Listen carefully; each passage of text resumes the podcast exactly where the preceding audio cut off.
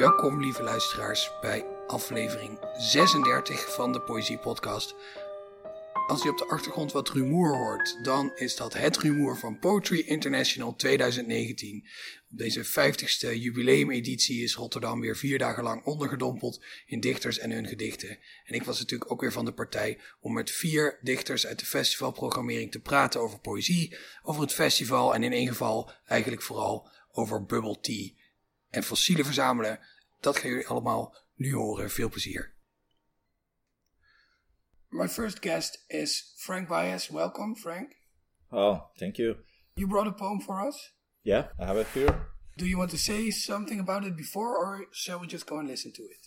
Okay, uh, it's like, uh, no, no, I'm not gonna say anything. I'm just gonna read it. In English, is last night I dreamed I was a DJ, but I'm gonna read it in Spanish. Anoche soñé que era un DJ. Llamo por teléfono a Miguel y le pregunto si piensa que me iría mejor de DJ o como poeta. Y Miguel responde que siga como poeta. Mi novia también dice que como poeta. El hermano de mi novia dice que como poeta y una jevita que hacía una fila en el cine y que recién conocí dice que como DJ. Las menores me ven más como DJ. Y las mujeres que compran en el supermercado dicen que persista con los poemas. Mi mamá dice que como poeta. El plomero dice que poeta. Los cinco poetas que conozco me dijeron que me iría mejor como DJ. Mi hermana se estuvo de votar. Fui a ver a DJ Tiesto. Y una gringa me tomó de las manos y me explicó que los DJs son criaturas de Dios. Son ángeles, dijo, y mientras hablaba yo imaginaba a los DJs volando, con sus turntables, alrededor de Dios, como si fueran mosquitos, y Dios los espantara con la mano. Pero bueno, la cuestión es si los poetas y los DJs se pueden conciliar, si pueden ser uno, si es posible escribir con una mano poemas y con la otra pinchar discos, si se puede ser mitad poeta y mitad DJ, si del ombligo para arriba soy poeta y del ombligo para abajo soy DJ, o al revés, o quizás que un poeta se convierta en DJ las noches de luna llena, o quizás estoy exagerando. Y en el fondo todo DJ quiere ser poeta y todo poeta quiere ser DJ. Hay una fábula en donde un DJ y un poeta caen en un pozo. Empiezan a vocear y a vocear hasta que un hombre se asoma y les tira una cuerda para irlos subiendo poco a poco. Sube al DJ primero, y cuando se la arrojan al poeta, este grita que lo dejen abajo, y el hombre y el DJ así lo hacen. Aguardan en silencio y se marchan al rato. Thank you. so you dream about being a DJ a lot? Ah, uh, no way. I used to like the, the I think the the point is about uh, how can you write poetry in this time? How can poetry be contemporary? How can poetry be like fun and people can relate it to it? So I think um, I was thinking about this or, or, the, or the, this idea of the DJ as a entertainer, but at the same time as an artist. And how can you like? Because the thing is, I had this man in Dominican Republic. It's like uh, it's called el hombrecito, like the little man. So uh, I've been like trying to mix the music with poetry in order to get to to to reach more audience and, and all that. So the idea is how this thing that we do, like writing poetry, can can be more like effective to people and all that. So the point is about that, but at the same time, it's like a failure. It's impossible to do that because as soon as you start like being like thinking about an audience, thinking about uh, uh, I don't know about people when you're writing or when they're doing art, you start to forget about the art itself and start thinking about something else. So I think the poem is about that, and the, probably the well that the poem refers is that boy that in our, our culture, where it's impossible to be uh, authentic in a capitalistic society. I don't know, something like that. Yeah. Actually, also I think being a poet and being a DJ is, is not not really that different. Yeah. Especially not at a festival like this, where yeah. you're you know, as a poet, you're invited to come over. Yeah. They put you in a nice hotel. You Yeah. are performing uh, every Yeah. day uh, uh, in front of an audience, actually. Yeah, that's right. Yeah, and I think uh, they are pretty similar. For example, the DJ had to have to, like all this kind of information, like music from Brazil, from China, from everywhere. You had to be like uh, erudite. You say that? Yeah, you had to be like that. And poetry is the same. You had to have all these uh, reference for from everywhere in order to be like, I think, authentic. And yes, this kind of DJ that I'm talking about is completely different. It's like that's why I'm referring to DJ Tiesto. It's like a more popular entertainer DJ. It's not like the the DJ that I that I love.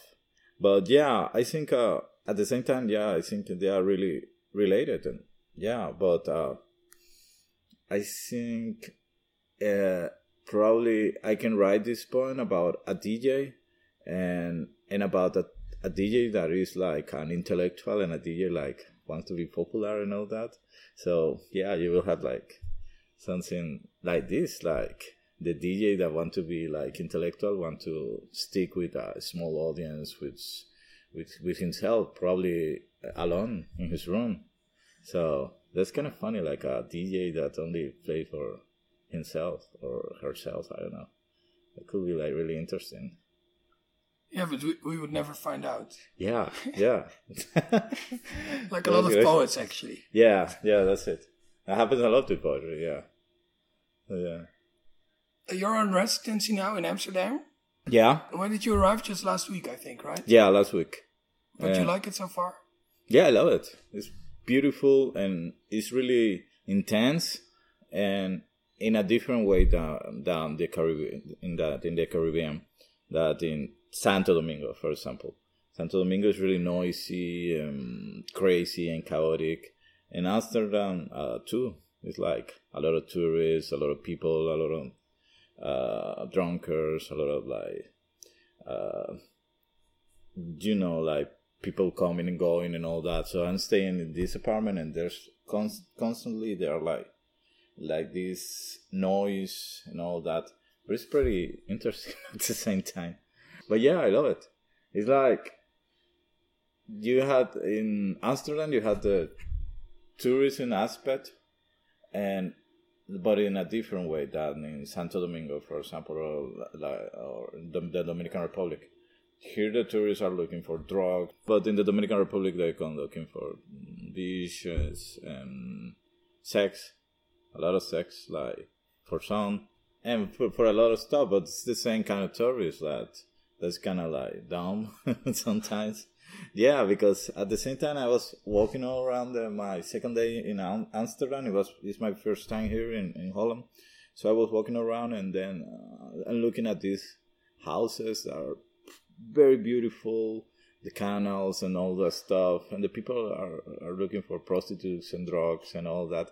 And I mean that's okay. It's not like, but you had like this beautiful city, and it's the same in the Dominican Republic. You have like this beautiful landscape, like this beautiful like.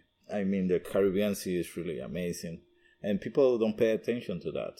They're like into uh, their own head all the time, and I think that's the problem with with the tourists. It's like they can like experience like the I don't know environment or something. They're looking for something they they had preconceived in in their minds, and I hate that. And do you think it's a kind of a environment that will work well for your writing as well? Yeah, yeah, yeah, completely. And I and I really like the I really like the noise. I really like to feel like something is happening like around around me. I like the city, the big cities. I love that. When I'm like writing, I, I like to use aspect of what's happening all around. It's like I try to write in present, and if I had a restaurant in front, I can like make it up and and use some element and put it in a poem or in a short story, and it help. I don't I, I- don't believe in that in that idea that you have to like write in a, a deep uh, cave, you know, deep that dark cave where no one can like uh, where where you don't have like any sense of reality. I like to to write the poems in present in in a noisy place and it's gonna be it's gonna be awesome. I think that it helps me a lot. yeah. I think also it's it's good for the poem if it's in contact Yeah. with the world. Yeah, yeah, yeah, yeah. Yeah, yeah, yeah. It's kind of dairy, like, yeah, it's more au- authentic. It's like you're taking that from, from life, from reality. It's like, and I, I really like that. Amsterdam is perfect to do that, yeah. Do you want to read your poem one more time for us? Yeah, why not? Yeah. Anoche soñé que era un DJ. Llamo por teléfono a Miguel y le pregunto si piensa que me iría mejor de DJ o como poeta. Miguel responde que siga como poeta. Mi novia también dice que como poeta. El hermano de mi novia dice que como poeta. Y una jevita que hacía una fila en el cine y que recién conocí dice que como DJ. Las menores me ven más como DJ. Y las mujeres que compran en el supermercado dicen que persista con los poemas. Mi mamá dice que como poeta. El plomero dice que poeta. Los cinco poetas que conozco me dijeron que me iría mejor como DJ. Mi hermana se estuvo de votar. Fui a ver a DJ Tiesto y una gringa me tomó de las manos y me explicó que los DJs son criaturas de Dios, son ángeles, dijo, y mientras hablaba yo imaginaba a los DJs volando con sus turntables alrededor de Dios, como si fueran mosquitos, y Dios los espantara con la mano. Pero bueno, la cuestión es si los poetas y los DJs se pueden conciliar, si pueden ser uno, si es posible escribir con una mano poemas y con la otra pinchar discos, si se puede ser mitad poeta y mitad DJ, si del ombligo para arriba soy poeta y del ombligo para abajo soy DJ, o al revés, o quizás que un poeta se convierta en DJ las noches de luna llena, o quizás estoy exagerando, y en el fondo todo DJ quiere ser poeta, y todo poeta quiere ser DJ. Hay una fábula en donde un DJ y un poeta caen en un pozo. Empiezan a vocear y a vocear hasta que un hombre se asoma y les tira una cuerda para irlos subiendo poco a poco. Sube al DJ primero, y cuando se la arrojan al poeta, este grita que lo dejen abajo. Y el hombre y el DJ así lo hacen. Aguardan en silencio y se marchan al rato. Thank you, Frank Baez, and enjoy Amsterdam. Thank you. And yeah. My second guest is Lea Schneider from Germany. Welcome, Lea. Hi, thank you for having me. You brought a poem for us. Do you want to say something about it beforehand, or are we just going to listen to it? Um, maybe I'll just say that it's. I'm not going to read the full poem because it's very long. It's like um, in printed version, maybe ten pages. So I'll give you the start, and I will end at some point. Um, but I think you can read the full poem in translation on the webpage of Poetry International. Yeah, and also there's an article with this podcast, uh, which um, I, uh, there's now a very natural occasion to plug it, uh, and it will be in there. Well well done. Okay, so yeah, you should check that out. Ähm, okay. Herbst in Nanjing. Dies ist die südlichere Hauptstadt, die Hauptstadt, die keine mehr ist. Ihr Regierungspalast ist nicht europäisch. Ihr Regierungspalast ist so europäisch wie eine Kolonialvilla.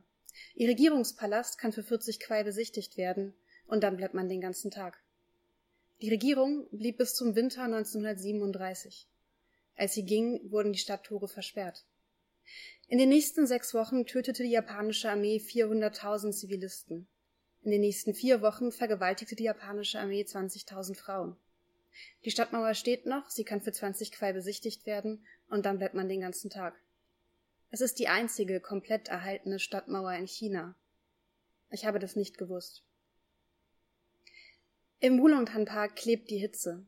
Alles könnte sehr neu oder sehr alt sein, der Unterschied will sich nicht einstellen. Ich schreibe Briefe an T, der neben mir im Schatten liegt. Ich schreibe Briefe an C, der sie in einer europäischen Kleinstadt liest, das heißt, ich schreibe Briefe in die Vergangenheit. Die Vergangenheit, sagt L, ist dort, wo nicht alles zeitgleich geschieht, wo die Gegenwart keine auf 350 kmh beschleunigte Gleichzeitigkeit ist. Genau das ist das Problem, sagt B und greift nach ihrem Bier. Wir haben keine Zeit zum Nachdenken. Meine Studentinnen brauchen 30 Jahre, um zu merken, was sie eigentlich wollen, und dann haben sie schon das gemacht, was alle anderen tun. Was wir dringend brauchen, sagt B, ist Individualismus. Sie meint damit etwas anderes als ich. X sagt, der Individualismus wird kommen, es dauert nur noch ein bisschen. H sagt, er muss in letzter Zeit ständig an die 70er denken, es fühlt sich an, als kämen die 70er zurück, und ich frage mich, was würde ich alles nicht für selbstverständlich halten, wenn ich die Generation meiner Eltern wäre oder die Generation davor, wofür würde ich mehr kämpfen, wovor hätte ich mehr Angst. In den 70ern gab es keine Presse, nur Regierungszeitungen, sagt H. Vor drei Monaten hat er seinen Job als Chefredakteur aufgegeben und eine Werbeagentur gegründet. Dies ist nicht die Stadt der Schwalben. Es ist die Stadt, die man vergessen hat. Vergessen, Wang Ji, wörtlich, vergessen, sich etwas zu merken. Natürlich, man kann das auch anders sagen. Dies ist kein Gedicht über den zu kurz gedachten Zusammenhang von Sprache und Denken. Dies ist im besten Fall ein Loch im Papier, das groß genug ist, um durchzuwollen. Groß genug, um die Fische dahinter schwimmen zu sehen. Die Pokémon. Thank you. I had to actively try not to speak German there because I was really in the flow of your poem.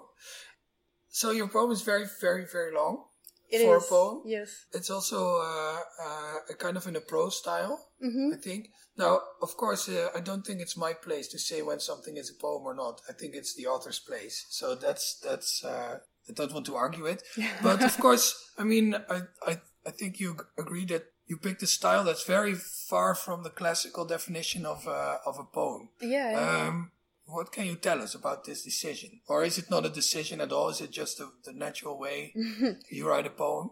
Um, it is a decision, definitely, and it's very different from what I used to do before. I also wrote prose poems before, but in a very condensed style, like short poems, um, which had a lot of work on, on rhythm and complicated metaphors and very dense vocabulary, lots of academic allusions and stuff like that.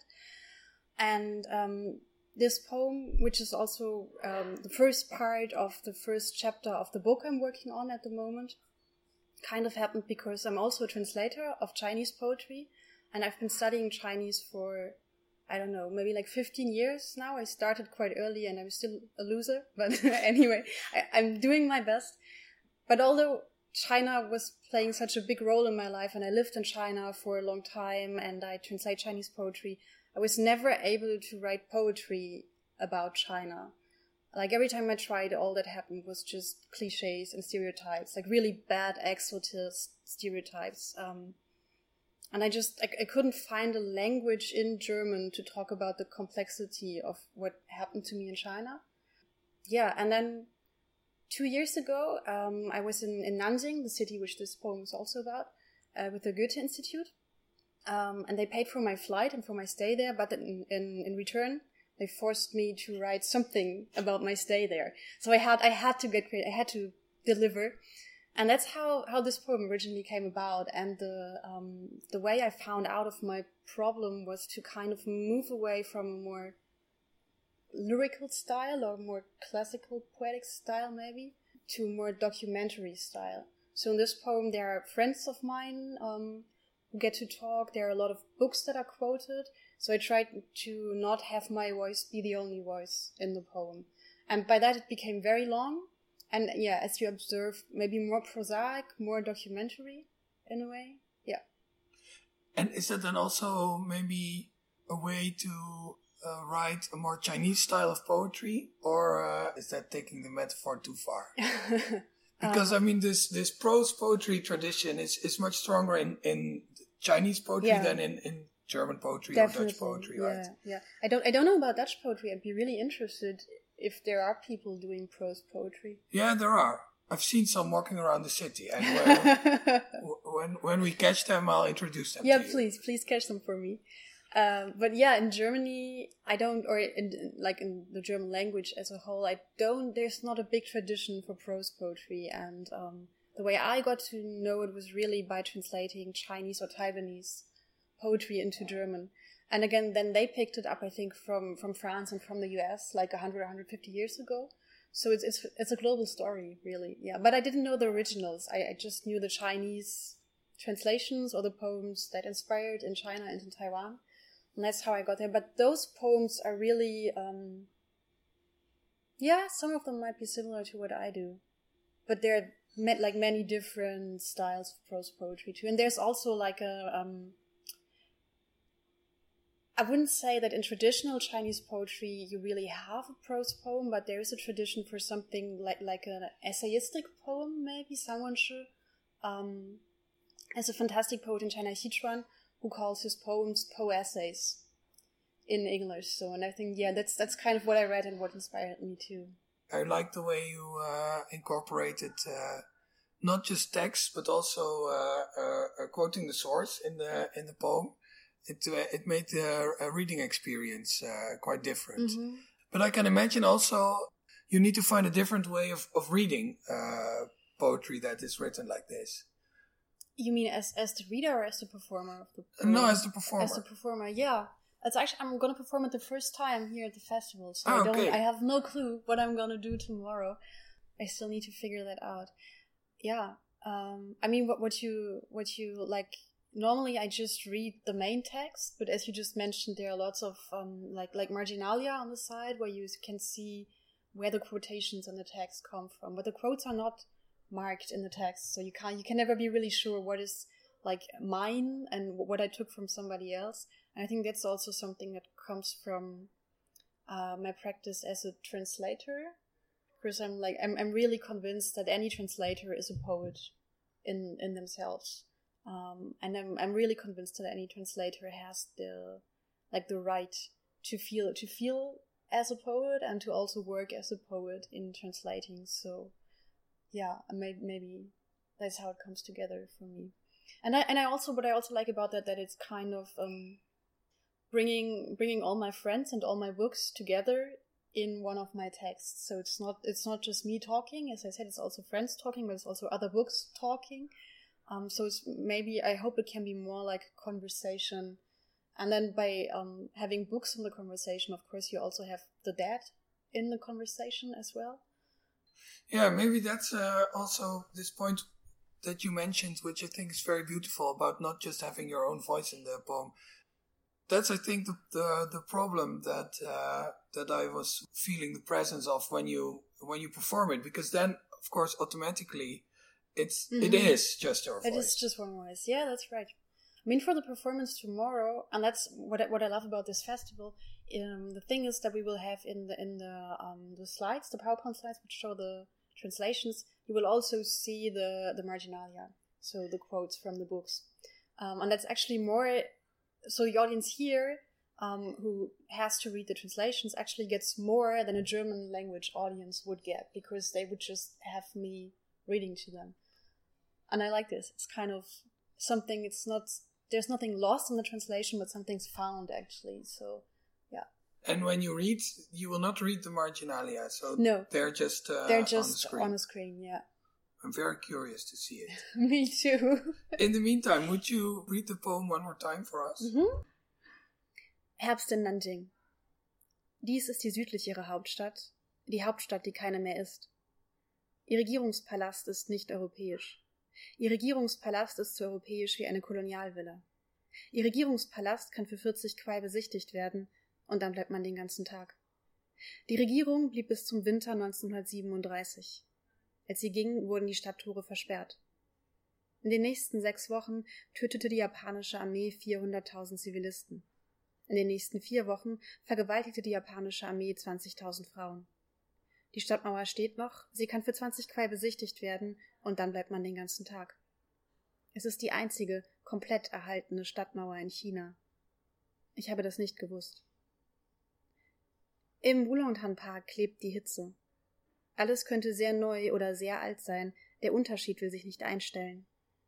Ich schreibe Briefe an T, der neben mir im Schatten liegt.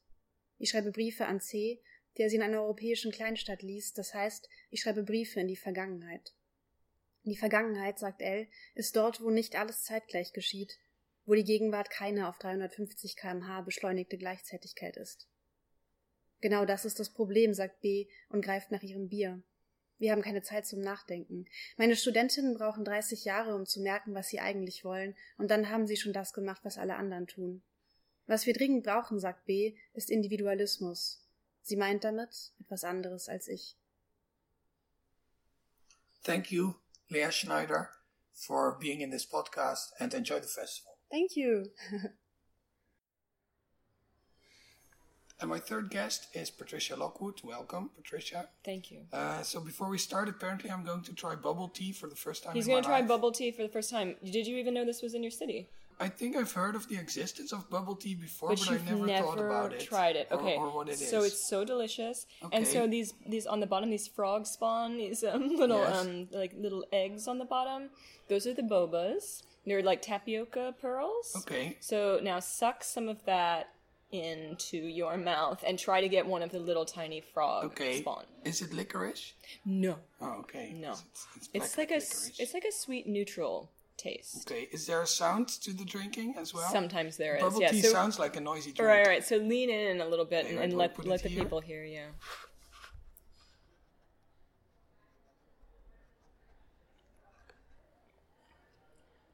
I didn't get one of the things. I'll try again. I think it's in the straw.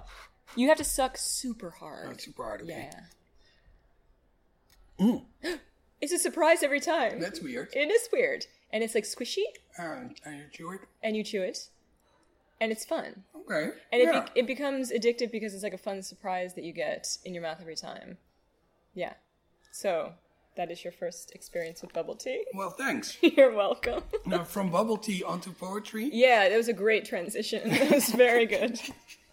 you brought a poem for us. I did. I absolutely brought a poem for you. Uh, do you want to read it first and then we talk about it, or do you also want to say something about it before we listen to it? No, I will just say simply that this is about jewels and gemstones, which I think are very universal. So even if it doesn't entirely come across, I think everyone knows what I'm talking about. Jewel Thief movie. I was so happy in the gem room. The sun was president. I was just dug up. All hell had shrunk to a sulfur crystal. Something danced on the point. It must have been me. I had a hundred faces, and one of them served up the ceiling in a perfect slice, like a twelve year old saint in some countryside where they only read Revelation. I had some small nugget of sense for once. I was a mind that understood the light. Rain rained in my aquamarine. The world's knuckles gripped the bedstead. I felt the red dynamiting of me in Missouri, where all outdoors was my candy store, where color sucked at its all day self and never became less sweet, less new. I want to put it in my mouth, said someone. I almost want to eat it. I had dozens of uses, but I was mostly flat beautiful. Visitors just gasped in the matte black room where I freely fluoresced. They saw me laid on a dictionary to demonstrate my transparency, which was complete. They could read the word everything through me. My name meant blood, meant seawater, meant lemon. The eye in my agate never blinked. I was believed to be formed of frozen moonlight. I was cut so that a star shone back. The purest and wind clearest hunk of me they carved into a horse. When I was split to the purple, and somehow still standing, they called me a cathedral. Yet just to the left of that, I spilled all over velvet. The velvet is what did it. I wanted to be smuggled. Wanted to ride past all the alarms just before that drop of sweat hit the floor. Wanted to end up in God knows whose hands. A heist. Obscene, said a man behind me. Just in piles like that. Obscene. Then I spilled another carat, laughing. In Missouri, you could pluck me straight up off the ground. Gumdrops, gobstoppers, jujubes. I thought, try to suck me down to nothing and find yourself up against one million years. In piles like that, just out there, for anyone, obscene. The legs of the real thing were opening, flash and flash and flash. I said, Go ahead and smash the glass. Give me a break in like a kaleidoscope. Someone will entirely drip with me as soon as I get out of here. Thank you. You're welcome. Actually, I feel like the bobas are an excellent um, accompaniment. It's all about like sucking little candies and things. Yeah, that's true. Yeah, So apart from uh, the uh, from it's good. yeah, it's good. Uh, I'm I'm okay. maybe later. Um, so apart from uh, the fact that this poem goes very well with the with the bubble tea that you were drinking, it does, yeah. wh- why did you pick this particular poem to read here? You know, um, so I actually had kind of a, a misunderstanding where I didn't understand that all the poems we were supposed to choose were supposed to be about the future. I have like a one poem that's about the future. So I'm like, oh, okay, I'll just choose the ones that read well, um, the sexy ones, uh, just the most recent ones as well. So I kind of chose at random, and then I got here and I was listening to everyone else, and I was like, oh shit, everyone else has written like entire books of poetry about the future, and I'm the odd one out. So, um, let's see. If we could stretch to make this about the future. Oh, well, someone will entirely drip with me as soon as I get out of here. That's something that's going to happen. So, that was what was in my mind when I chose this poem for the future themed uh, Poetry International Festival. Excellent. What I really like about the poem is that it's like there are a lot of tiny windows in there. For example, uh, the line about the 12 year old saint. Yes. It's really as if, uh, you know, just in passing, you're opening this window and you go like, look, there's an entire story here. I'm not Right. going to go into Right, it right, now, but it's there. You saw it. Right. Um, so a poem, it can, it is like a corridor, maybe or a hallway, and you go down and you are looking into little rooms. Or more specifically, it's maybe like The Shining, the movie The Shining, where you're wandering a hotel at night and you look through little cracks in the doors, and it's you know like a, fel- a fellatio and twins in the hallway and things like that. It's what you choose to look into, which rooms you choose to look into. I guess that that, that make up make up the poem. But also, in a way, maybe it, this could be a very corny metaphor, but I'm just going to try I don't think it's going to be corny. I don't think any metaphor can be too corny when it comes to poetry. in a sense, it's also like the many facets on a on a, a, a gemstone. So in that way, it, it it fits the contents of the poem very well. Yeah, and if you're writing a little bit about childhood, I grew up in Missouri and Ohio, um, but I'm writing about just Missouri here. And I grew up very religious, so a lot of the times the little glimpses you see of other rooms, you know, the 12 year old saint in some countryside where they only read Revelation, um, that is something very specific from my childhood, uh, dealing with the sort of religiosity that I was subjected to. Uh, and that is where the personal element comes into my poetry. It's, it's only ever really indirect in ways like that. It's little tricks that I bury are like Easter eggs. Yeah, I like that. It's really a poem you can go on a scavenger hunt in. Yes, exactly. Well, I am obsessed with gems. Do you have any? Do you like rocks? Yeah, I used to collect rocks as Me a kid. too. Yeah. Okay, Oh. tell me about your collection. So I had uh, I had a bunch, and uh, um, I liked fossils mainly. Me too. Uh, so I had a bunch of those, like uh, one of those um, trilobites. Yeah. Did you find the trilobite or did you buy no, it? I bought it, Because like, they are uh, hard to find now. Yeah, I don't think I ever found that many stones, but I grew up uh, near the River Maas, which also runs Ah. through Rotterdam. And uh, there I found some nice. I found a fossilized imprint in, in clay of a beetle. I like that a lot because I found it myself. Oh, I would love to see that. So I grew up in Hamilton County, which is actually like one of the most. It's uh, one of the richest fossil deposits in the world That's outside of like country, yeah, right? yeah. Well, outside of Lyme Regis, um, there are lots of little like bivalves, corals, horn corals there. And my uncle had a farm, and you um, would go walking through this creek at the back of the farm and they just it, it, you just would find you would look down and you could pick up a handful and you know three stones out of the stones you picked up would be fossils. And i had no idea that this was unusual. Um, to me it was just uh, something about my childhood that i took for granted. But we later found out that it was like this extremely rich fossil deposit and that this like um, this paleontologist from the local college uh, was sneaking into my uncle's farm at night and stealing fossils and like uh, selling them to museums. So I don't know. There must be a metaphor in there somewhere for um, like poetry or how it prepared me to to look for things. I don't know. Um, little stones, picking things up.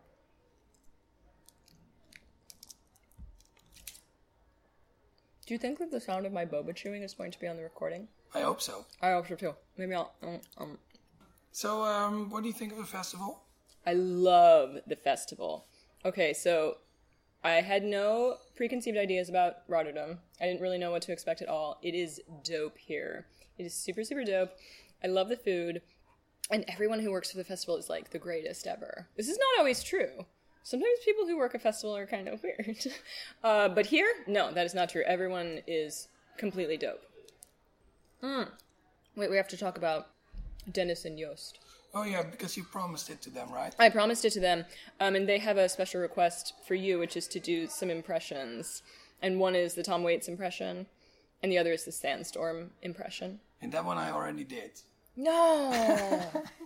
so do the Tom Waits, and then some other one that I don't even know you can do. Okay, uh, what do you want him to say?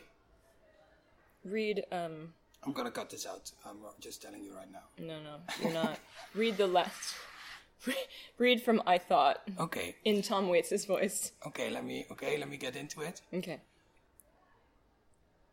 I thought, try to suck me down to nothing and find yourself up against one million years in piles like that, just out there for anyone.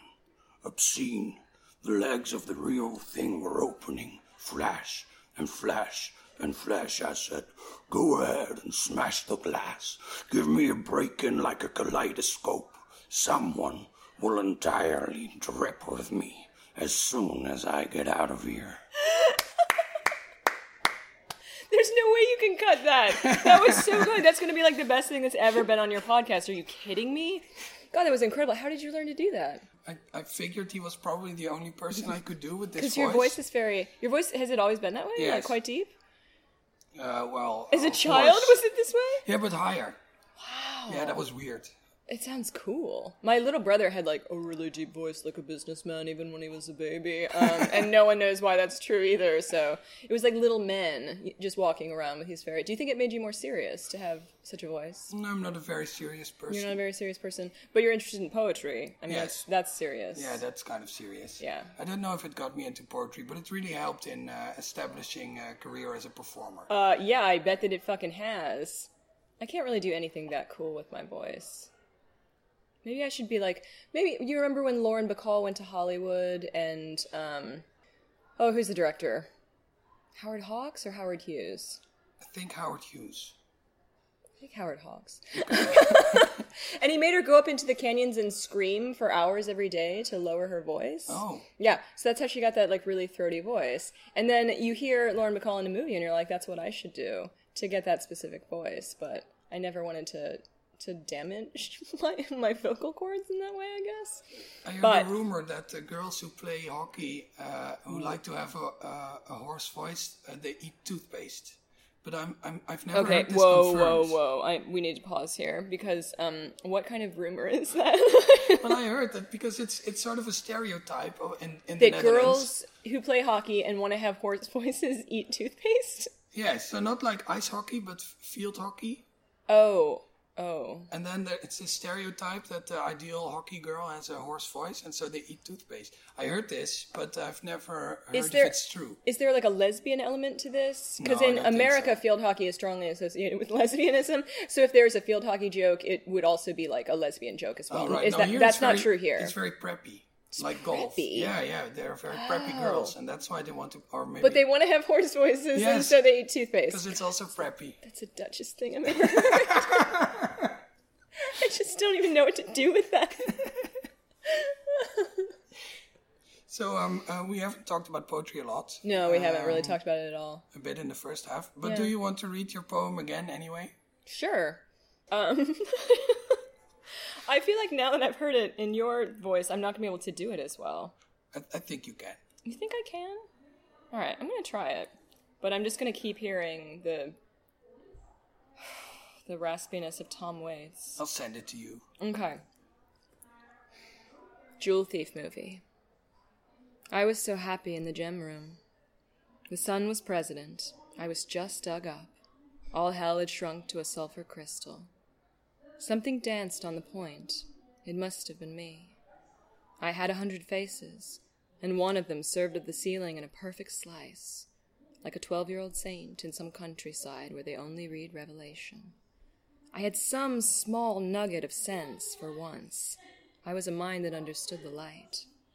Rain rained in my aquamarine. The world's knuckles gripped the bedstead. I felt the red dynamiting of me in Missouri, where all outdoors was my candy store, where color sucked at its all day self and never became less sweet, less new. I want to put it in my mouth, said someone. I almost want to eat it.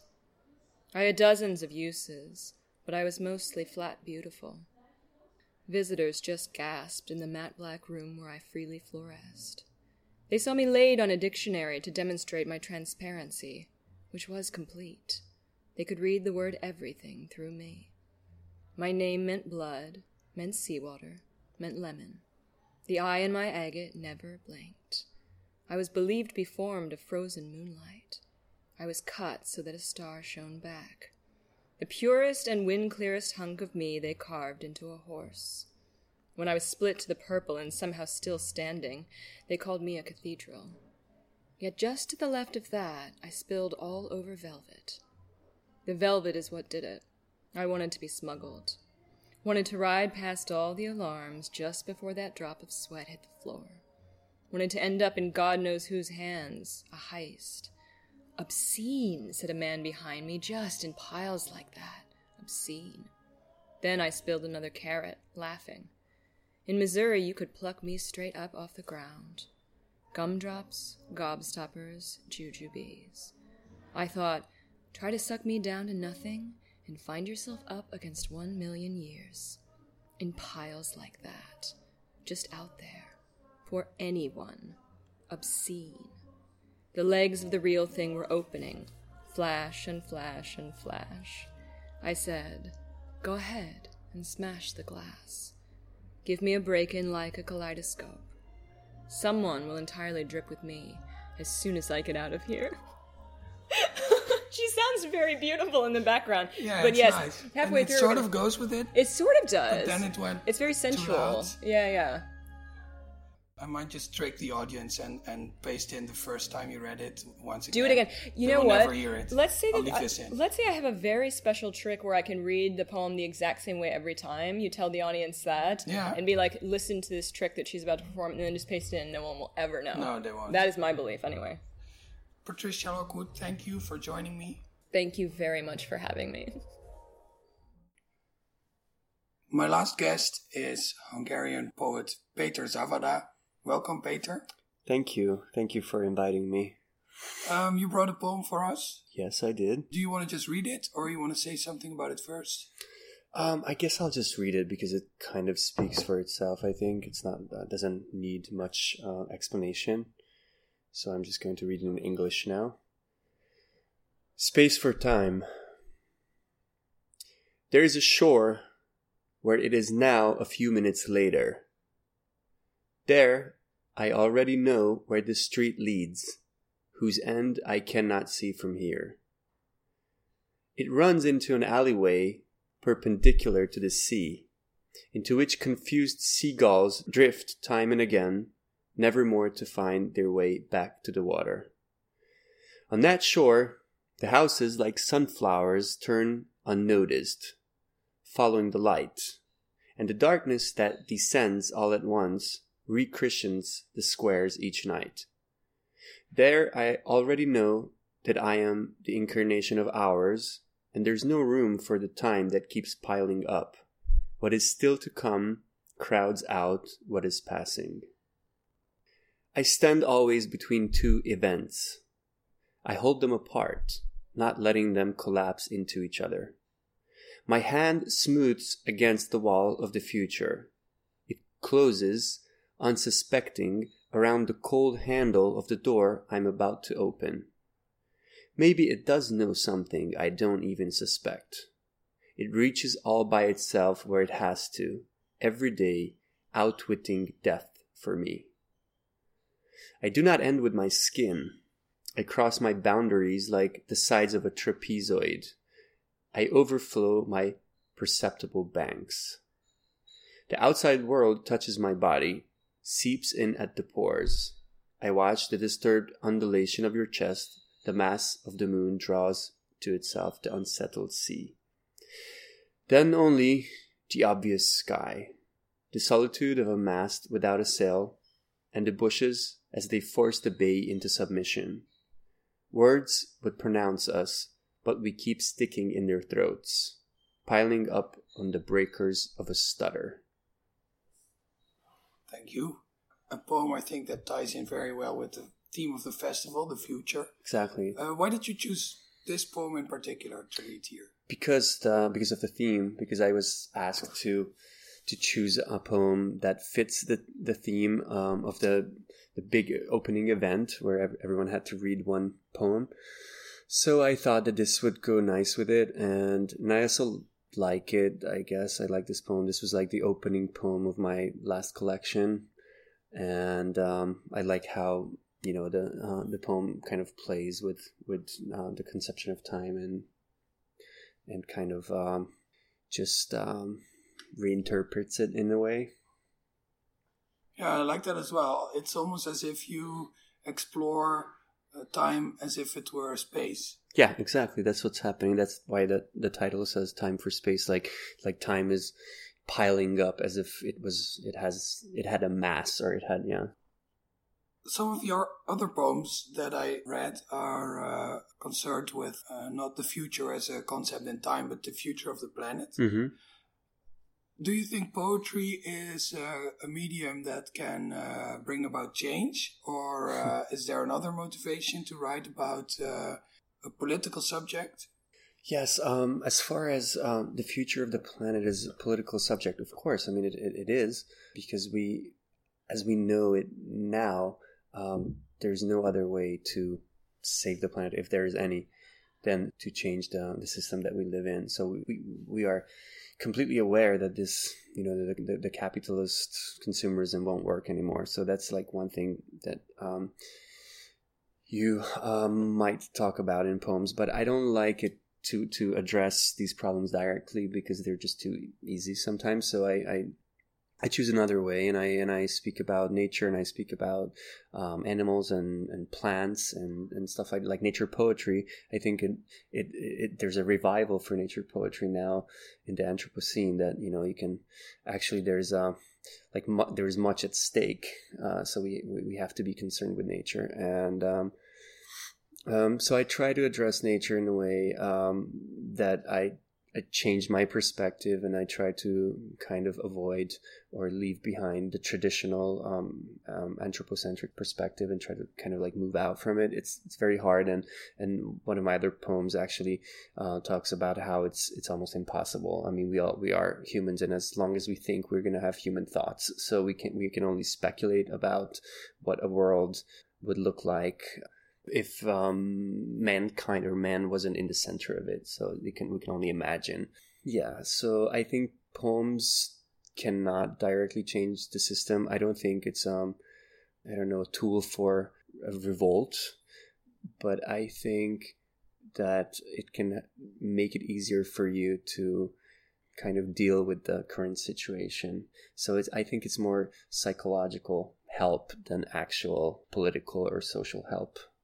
And at the same time, I guess poetry is about life and the world around you, and the destruction of it is a, is in that case a theme that you that it's very hard to get around. Yeah, and I think um, to get around the destruction of the life as we know it, you would need a form that is also destructed. So. Um, like uh, in this sense my poems are pretty traditional. I mean i don't really destroy them like the form or the you know the sentences like the syntax or i don't use computers to generate my sentences or my lines. In this sense i'm traditional. Um, but yeah as you said it's, it's it's pretty hard to get around that topic. But then at the same time the poem you just read is an example of a poem that maybe does not concern itself with the current situation in the world and it's more like a philosophical musing in a way. Yes actually it's um you know an escapade. Our um political situation in Hungary now is really uneasy you know it's um, as you may have heard. And um and there's really not much to do. I mean, we've been trying to, uh, you know, as poets and us, um, and also a lot of um, musicians and artists and you know we've been writing petitions and we were uh, going to um, demonstrations and doing all that kind of stuff but it didn't work. And it's it's really just a minority of, of people who actually um, care about you know, for example um, freedom of speech. And it's, it's, i know it sounds crazy but it's it's people are not concerned with that in hungary like you know so I kind of lost faith in this. You know, I was I was trying. We were doing that for years. I was also per- participating in slam poetry events where you know we even went to schools and we were talking to kids and you know trying to have them somehow understand the situation, how how important I don't know freedom of expression is, and and it just kind of failed because this government just you know keeps being elected. Of course, they they own ninety percent of the media, so like you know the countryside only gets their news, so there's no other way. So I kind of lost faith in this, and actually, like persecution started. They they started to um, make it really hard for um, the opposition, like the political opposition, to to make a living, to find jobs, to do what they want, and they withdrew all the money from the system. So like it gets like harder and harder every day, and this is the reason why I'm not really. I could be concerned with, with, with politics and I could write political poems or engaged poetry, but it's just like it's something that I know it sounds weird, but it disgusts me now. You know, it's just like something that is just really horrible to think about, and I'm I'm in a way I don't think that these politicians or these situations, political situations, deserve poetry.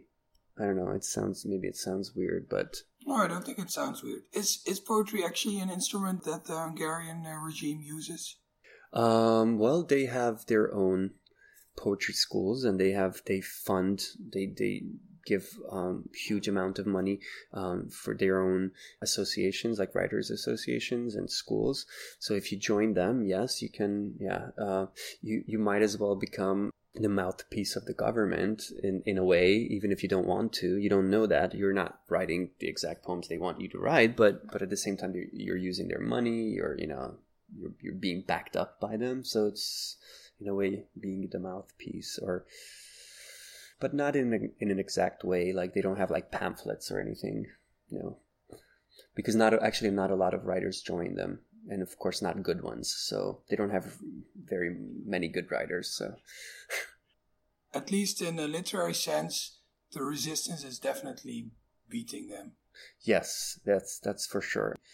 But the problem is that the government takes over institutions, like also literary institutions, like like museums, you know, with a huge heritage there, and and there's a tradition of people going there and and and holding you know um, readings and doing stuff. And the problem is that they still want to go there. It's like they don't boycott they don't you know get out. So it's it's it's kind of like it's just really hard to make them understand that maybe the uh, solution would be um, just just boycotting and just getting out and not not and then i can imagine uh, writing some poems that are maybe a bit escapist can be comforting. Well, yes, and it's it's it's really hard because um, it's, it it may be um, coward's way out. I don't know. No, I don't think so. It's maybe uh, even a form of self care. It is a form of self care. It's really, I think it's it's really important for the for your mental health. You know, of course, but at the same time, you don't take care of others while you're doing that, or maybe maybe offering some some you know some distance from the actual situation if, if somebody reads this poem for example maybe he or she may you know get a sort of uh, ease for a minute i don't know but i'm not trying to like entertain people with my poems i'm just saying that yeah it's hard it's a hard question Shall we uh, indulge in another moment of self care by enjoying something beautiful, namely uh, your poem? yeah, beauty is another good good question. Um, Am I um, misrepresenting your poetry right now? A little bit, but I'm sorry. No, yeah, it's it is really hard. It's it is a hard question. I mean, it's not easy to answer. Like, I'm not trying to write beautiful poetry. I'm just trying to trying to write stuff that I'm interested in. You know, and when you read philosophy, when you study all these you know crazy theories, it's just it sometimes it just really does seem more interesting and important than you know, again, our government passing a law which is unacceptable. It's just like, yeah. Uh, space for time. There is a shore where it is now a few minutes later. There, I already know where this street leads, whose end I cannot see from here. It runs into an alleyway perpendicular to the sea into which confused seagulls drift time and again, never more to find their way back to the water. On that shore, the house is like sunflowers turned unnoticed. Following the light and the darkness that descends all at once, re Christians the squares each night. There I already know that I am the incarnation of hours, and there is no room for the time that keeps piling up. What is still to come crowds out what is passing. I stand always between two events. I hold them apart, not letting them collapse into each other. My hand smooths against the wall of the future. It closes, unsuspecting, around the cold handle of the door I'm about to open. Maybe it does know something I don't even suspect. It reaches all by itself where it has to, every day outwitting death for me. I do not end with my skin. I cross my boundaries like the sides of a trapezoid. I overflow my perceptible banks. The outside world touches my body, seeps in at the pores. I watch the disturbed undulation of your chest. The mass of the moon draws to itself the unsettled sea. Then only the obvious sky, the solitude of the mast without a sail, and the bushes as they force the bay into submission. Words would pronounce us, but we keep sticking in their throats, piling up on the breakers of a stutter. Thank you, Peter Zavada, for being here and sharing your work and your thoughts. Thank you for inviting me. It's been a pleasure. Dit was aflevering 36 van de Poëzie-podcast. Die wordt gemaakt door mij, Daan Doesborg, in samenwerking met de Stichting Literaire Activiteiten Amsterdam, Vrij Nederland en dit keer ook Poetry International. Deze aflevering werd opgenomen op de 50ste feestelijke jubileumeditie van het festival. De gedichten waren natuurlijk in allerlei talen en uh, misschien was dat soms een beetje moeilijk te volgen. Gelukkig is er bij deze aflevering een artikel verschenen met alle gedichten in een Nederlandse vertaling. Die is gemaakt door diverse vertalers in opdracht van Poetry International. Dat artikel staat in de omschrijving van deze aflevering en welke podcast-app je dit ook luistert. Uh, maar ook op de site van Vrij Nederland. Dus uh, als je nou wil weten wat er eigenlijk precies gezegd wordt in allemaal die exotische gedichten, dan kan je dat daar lezen. De muziek bij deze aflevering, die ongeveer nu wordt ingestart, wordt gemaakt door Bart de Vrees. Volgende maand is weer een gewone poëziepodcast, maar wel met nog een beetje een Poetry International tintje. Tot dan.